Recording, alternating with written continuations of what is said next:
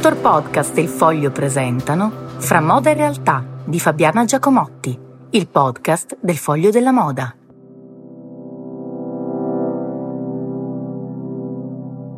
Buongiorno, buongiorno. Qualcuno mi dice che la polemica sulla Venere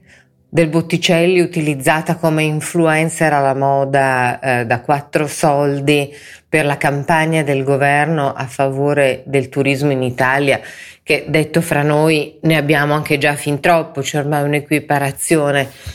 eh, in pratica fra i posti letto per turisti a Venezia e i residenti, gli abitanti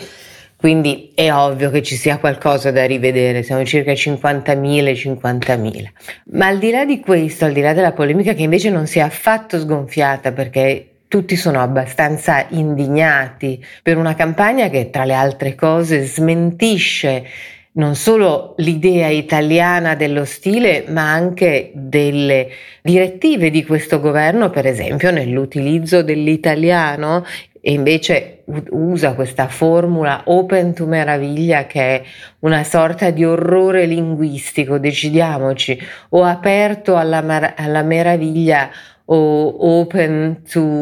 uh, wonder, qualcosa del genere. Al di là di tutto questo c'è un particolare che nessuno ha notato. E questo particolare invece mi ha colpita come uno schiaffo. Ed è che questa Venere del Botticelli, che fra l'altro in origine questo volto eh, si chiamava, aveva uh, un nome, il nome era uh, Simonetta, una donna bellissima di Firenze a cui Botticelli si è ispirato a lungo e che ha anche ritratto in, molte, eh, in molti dei suoi affreschi. In questo caso in un dipinto per me il volto era ispirato appunto a Simonetta Vespucci. Um, questa ragazza, questa ragazza italiana mangia la pizza per arrivare al punto con il gomito sul tavolo. Quando noi vogliamo dire di qualcuno che non sa stare al mondo, che è un cafone, diciamo mangia con i gomiti sul tavolo. Io trovo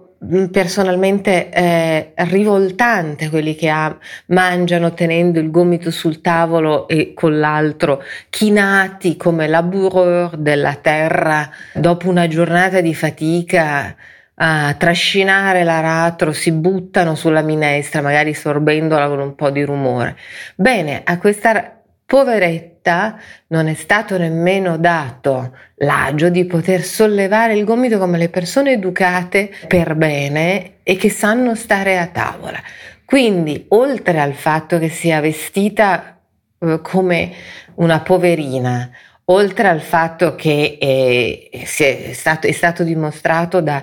un programmatore di intelligenza artificiale che con 3 euro si poteva fare una campagna migliore e non con una spesa di 9 euro, oltre a tutto abbiamo anche il particolare burino